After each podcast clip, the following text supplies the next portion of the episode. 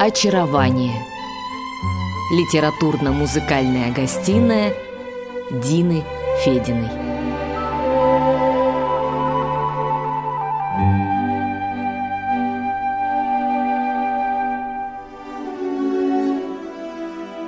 Омуты любви Ивана Бунина. Музы в его жизни и творчестве. Литературно-музыкальная композиция к 150-летию со дня рождения писателя.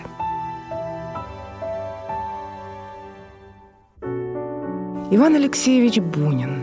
Талант его уподобляли матовому серебру, язык ледяной бритве. Удивительной была судьба этого человека. Первый русский Нобелевский лауреат в области литературы, он не закончил и полного курса гимназии.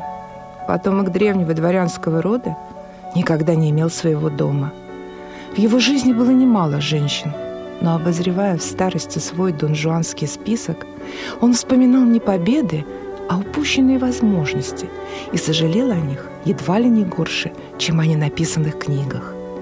«Вчера ты была у меня, но тебе уж тоскливо со мной. Под вечер ненастного дня ты мне стала казаться женой. Что ж, прощай, как-нибудь до весны проживу и один, без жены. Мне крикнуть хотелось во след «Воротись! Я сроднился с тобой!» Но для женщины прошлого нет.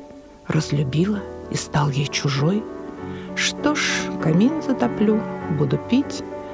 Хорошо бы собаку купить. О женщинах Бунина можно писать целые тома – в истории остались только самые значительные романы писателя, о которых стало известно благодаря его письмам и дневникам, литературным произведениям, воспоминаниям современников. Между тем, его первая продолжительная связь началась, когда Ивану Алексеевичу было всего 19 лет. С избранницей Варварой Пащенко он познакомился в газете «Орловский вестник», где работал редактором. Из письма к брату Юлию Бунину. Вошла к чаю утром девица высокая, с очень красивыми чертами лица, пенсне, в цветисто расшитом русском костюме, на который тогда была мода. От пенсне она мне показалась как будто бы гордую и фотоватую. Начал даже к ней придираться.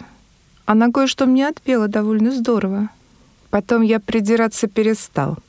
Теперь она мне показалась уже довольно развитую и умную. Говорили о многом — она, честное слово, здорово понимает в стихах и в музыке. Далее следует из письма Бунина вот что. А целование и обнимание случились так. Надо тебе сказать, что я никогда не ждал и не надеялся на него. Я только наслаждался хорошими чувствами. Ей-богу, правда, только наслаждался. Милый Юренька, ты не поверишь, каким перерожденным я чувствовал и чувствую себя. Мы встали и пошли погулять по темной акациевой аллее. Заговорили. Между прочим, держа ее под руку, я тихонько поцеловал ей руку. «Да вы уж серьезно не влюблены ли?» — спросила она. «Да что об этом толковать?» — сказал я. «Впрочем, если на откровенность, то, кажется, да». «А знаете, — говорит, — я тоже, кажется, могу полюбить вас». У меня дрогнуло сердце. «Почему, думаете?» «Потому что иногда я вас ужасно люблю. И не как друга, только я еще сама не знаю. Словно весы колеблются. Я не помню, что ответил. У меня сердце замерло. А она вдруг порывисто обняла меня, и я даже не сразу опомнился. Господи, что это за ночь была?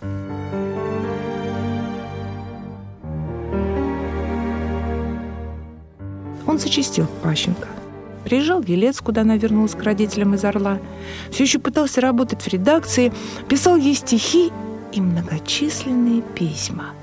Драгоценная моя, деточка моя, голубеночек, вся душа переполнена безграничной нежностью к тебе. Весь живу тобою, Варенька. Как томишься в минуты разлуки? Можно разве написать?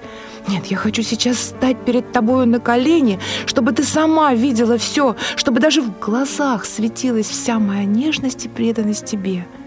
Ради Христа, люби меня — я хочу, чтобы в тебе даже от моей заочной ласки проснулось сердце. А вот у Варвары Владимировны, откровенно говоря, сердце не проснулось. У нее не было такого равноценного, яркого и восторженного чувства. Но говоря сухим языком документов, в 1891 году Иван Бунин и Варвара Пащенко вступили в незаконный, невенчанный гражданский брак, в котором прожили почти пять лет и который почти сразу начал разваливаться из-за взаимного непонимания. Молодые кочевали из города в город, послужили в губернской управе, жили скудно. И к тому же Иван увлекся толстовством – тогда как Варю раздражали эти идеи всепрощения и бескорыстия. И в ноябре 894-го она сбежала от супруга, оставив записку «Ваня, прощай, не поминай лихом».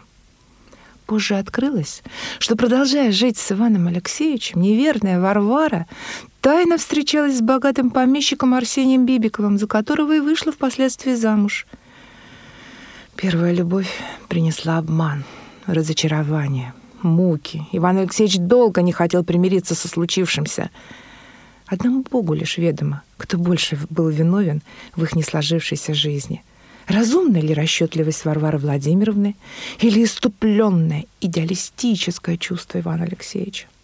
Но перипетии этой бурной, бунинской страсти впоследствии составят основу сюжета пятой книги жизни Арсеньева, которая часто издавалась отдельно под названием Лика, так нежно и хорошо я любил тебя, что лучшие минуты этого чувства останутся для меня самыми благородными и самыми чистыми ощущениями во всей жизни.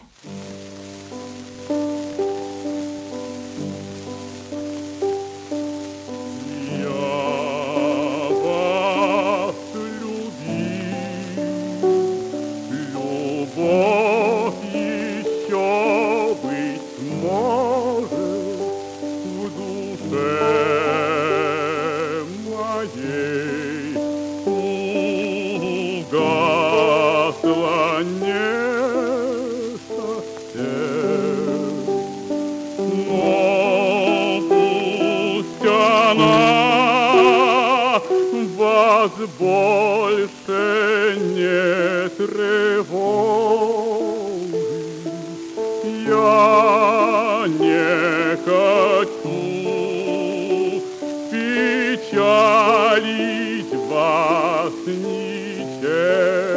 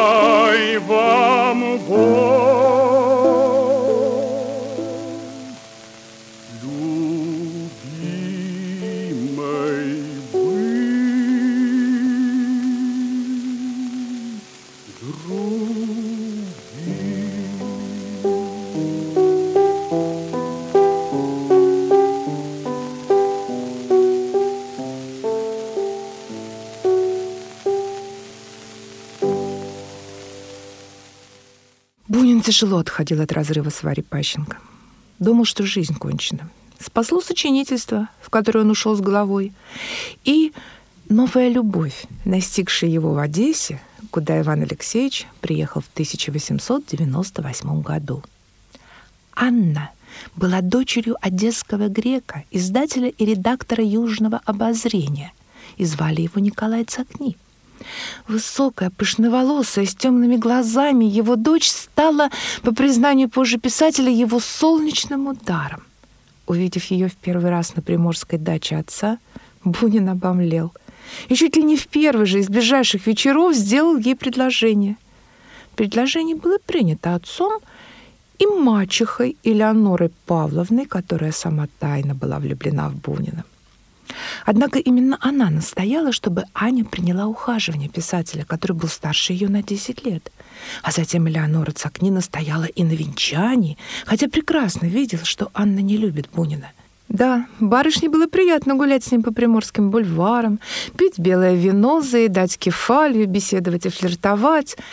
Но это непосредственное, еще по-настоящему невзрослая, наивная девушка хотела другого — рисовать, писать, петь, выезжать в свет.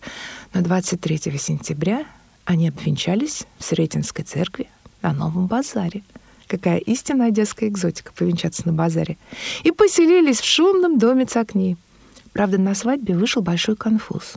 После венчания молодой с тестем, заговорившись, вышли на паперть и бессознательно пошли вдвоем домой.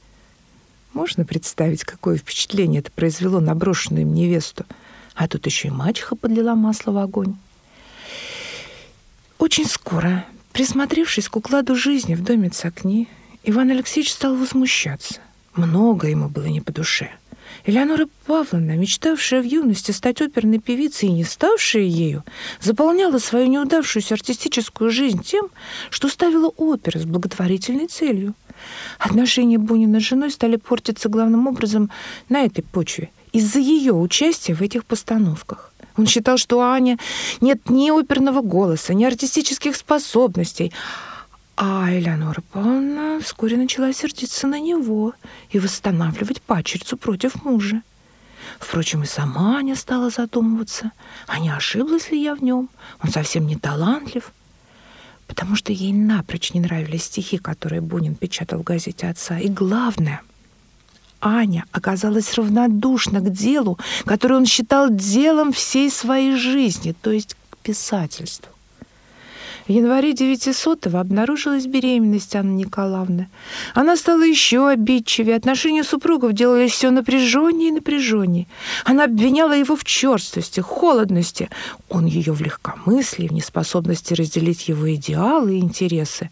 Из письма к брату – до такой степени не понимать моего состояния и не относиться ко мне помягче, до такой степени внутренне не уважать моей натуры, не ставить меня ни в грош, как это делает Анна Николаевна, это одно непоправимо. А ведь мне жить с ней век. Сказать, что она круглая дура нельзя, но ее натура детски глупа и самоуверена. Мне самому трогательно вспомнить, сколько раз и как черт чертовски хорошо я раскрывал ей душу, полную самой хорошей нежности. Ничего не чувствует, как осиновый кол какой-то. И через три месяца, не желая досаждать своим присутствием беременной жене, Иван Алексеевич уложил свои вещи в чемодан, взял извозчика на вокзал и уехал в Москву.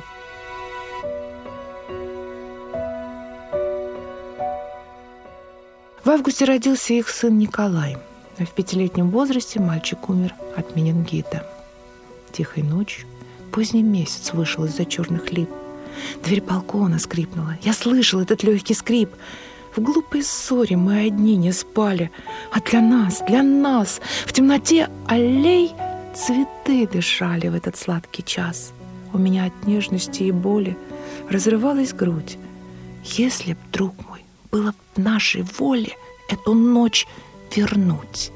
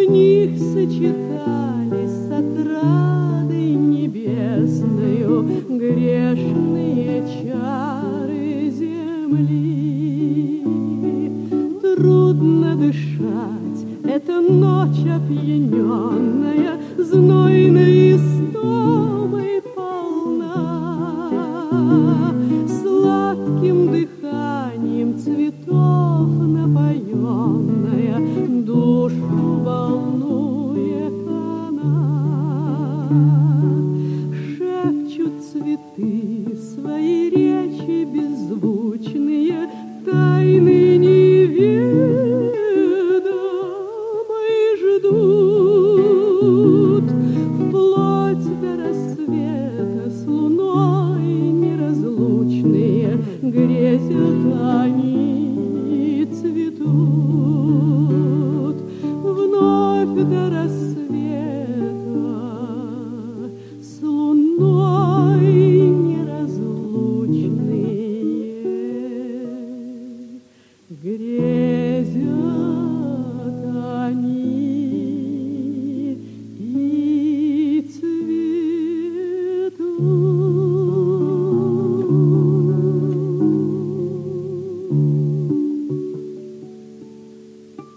Беру твою руку и долго смотрю на нее. Ты в сладкой истоме глаза поднимаешь не смело. Вот в этой руке все твое бытие. Я всю тебя чувствую. Душу и тело. Однажды Ивана Алексеевича спросили, любит ли он свою жену Веру Николаевну. Тот безмерно удивился. Любить Веру? Да ведь это все равно, что любить свою руку или ногу. Злые языки утверждали, что Вера Муромцева стала для Бунина тихой гаванью, в которой он укрылся от своих бурных любовей с Варей Пащенко и Анной Цакни. Но я позволю себе не согласиться с такой категорической оценкой их многолетних отношений. Ведь, встретившись 4 ноября 1906 года, они не расставались до самой смерти писателя 8 ноября 1953 года, а это ни много ни мало 47 лет совместной жизни. Да, это не была бурная жизнь страстных любовников, но в эти годы бывали не только горе и разочарование. В эти годы было счастье, время душевного единения и покоя.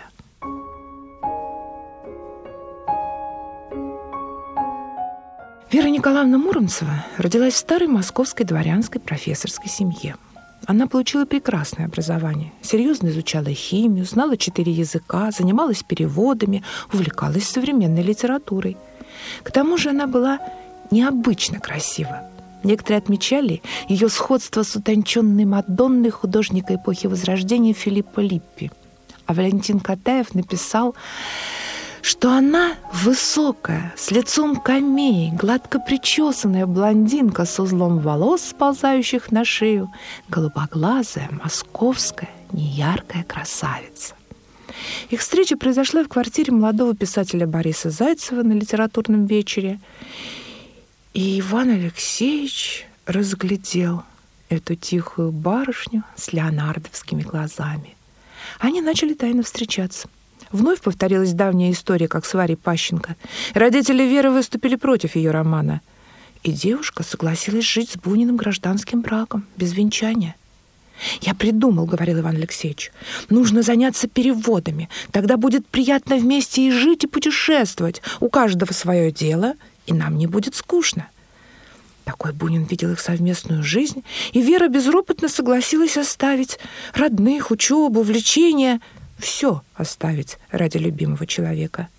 10 апреля 1907 года Вера Николаевна и Иван Алексеевич отправились в первое свое путешествие в Палестину, на Святую Землю. И им казалось, что именно это путешествие стало их обручением перед Богом. Но в гражданском браке они жили еще долго. Только через 15 лет во Франции, в 1922 году, они обвенчались. Друзья называли Веру Николаевну прирожденной женой писателя. Все последующие годы она была занята лишь тем, что следила за домом и всеми силами обеспечивала комфорт и уют своему гению. Из дневника Веры Николаевны Муромцевой-Буниной. 23 апреля 1927 года.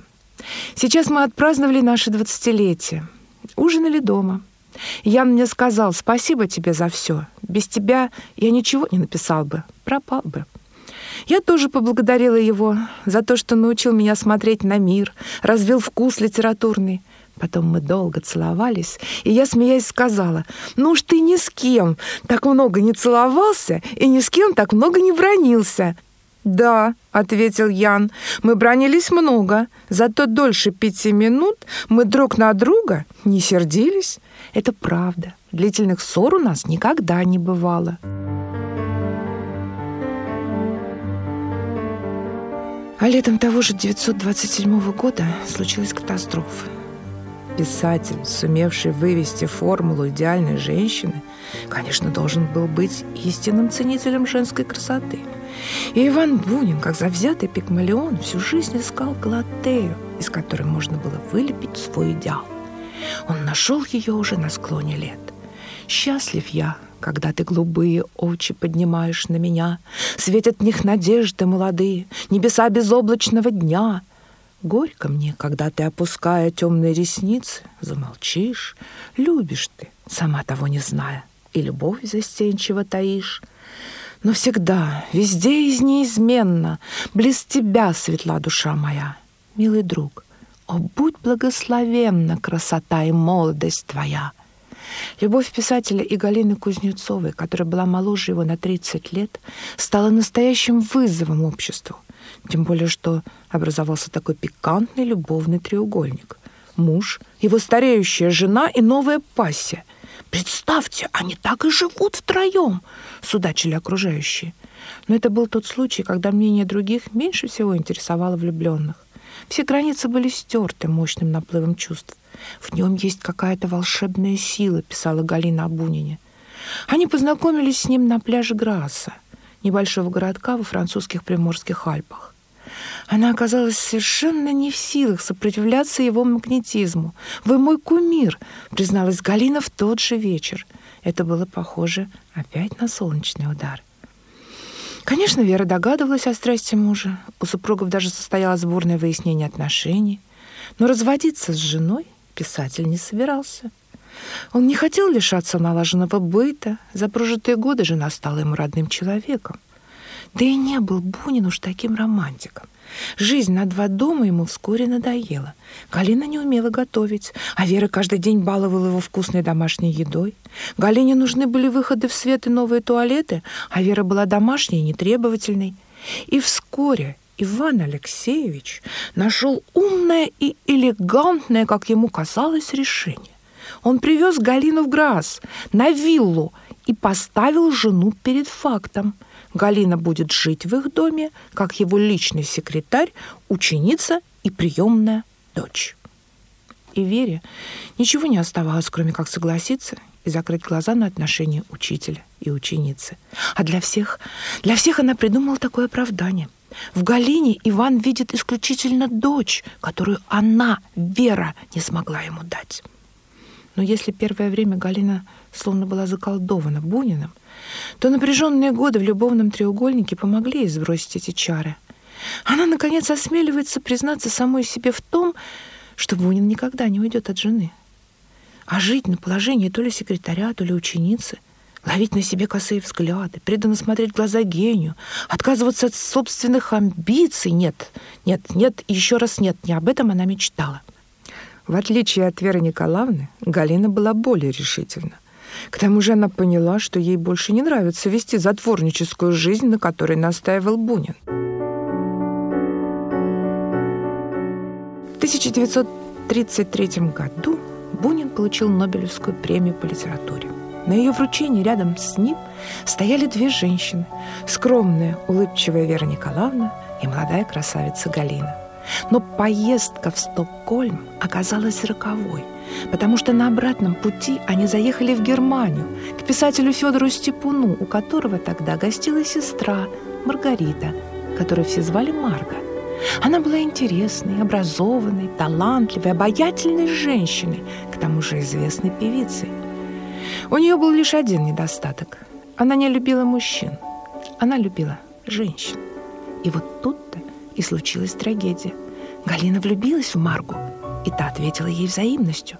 Бунин долго не мог поверить в измену. Увещевал Галину, устраивал ей скандалы. Но когда она уехала, безумно страдал и проклинал Галину, даже пытался покончить с собой. А Вера Николаевна лишь записала в дневнике. Пребывание Гали в нашем доме было от лукавого. Тем не менее, никакие романы, а Галина Кузнецова, конечно, была не единственным увлечением писателя, не изменили отношение Бунина к жене, без которой он не представлял своей жизни. Из воспоминаний друга семьи Георгия Адамовича. За ее бесконечную верность он был ей бесконечно благодарен и ценил ее свыше всякой меры. Иван Алексеевич в повседневном общении не был человеком легким и сам это, конечно, сознавал, но тем глубже он чувствовал все, чем жене своей обязан. Ты как звезды, чистая прекрасна. Радость жизни во всем я ловлю, в звездном небе, в цветах, в ароматах.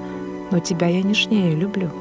Лишь с тобою одною я счастлив, и тебя не заменит никто. Ты одна меня знаешь и любишь, и одна понимаешь, за что.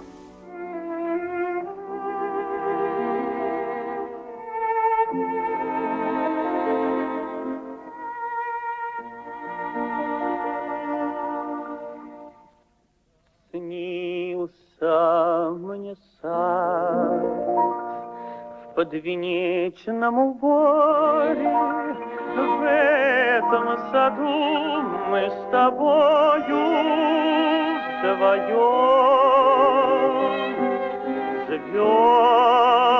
звезды на небе, звезды на море,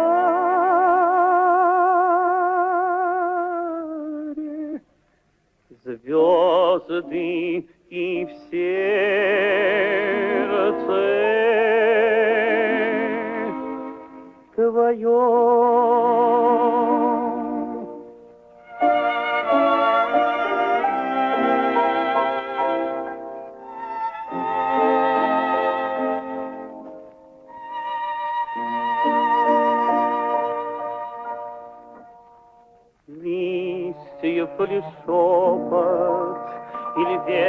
arrivi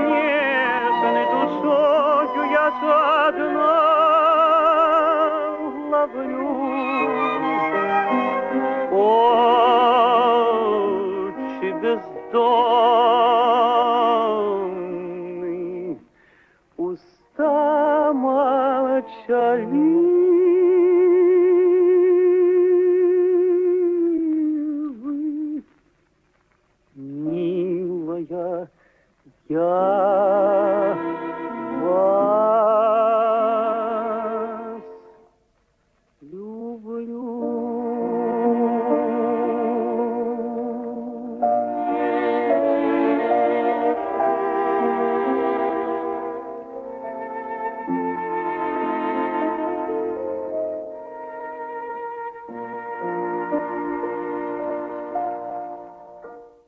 Алексеевич, вы никогда не пробовали составить свой дунжонский список? Спросили однажды Бунина.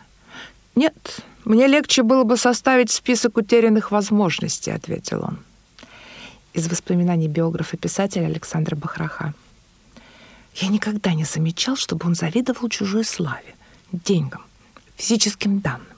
Но рассказы о чужих успехах у женщин неизменно его будоражили и как-то угнетали.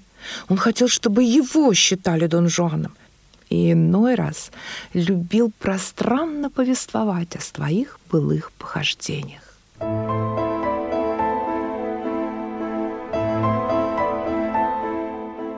Снова сон, пленительный и сладкий снится мне, И радостью пьянит. Милый взор зовет меня украдкой, Ласковой улыбкой манит. Знаю я, опять меня обманет Этот сон при первом блеске дня. Но пока печальный день настанет, Улыбнись мне, обмани меня.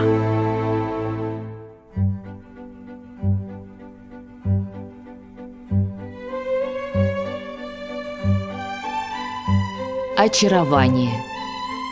Литературно-музыкальная гостиная Дины Фединой.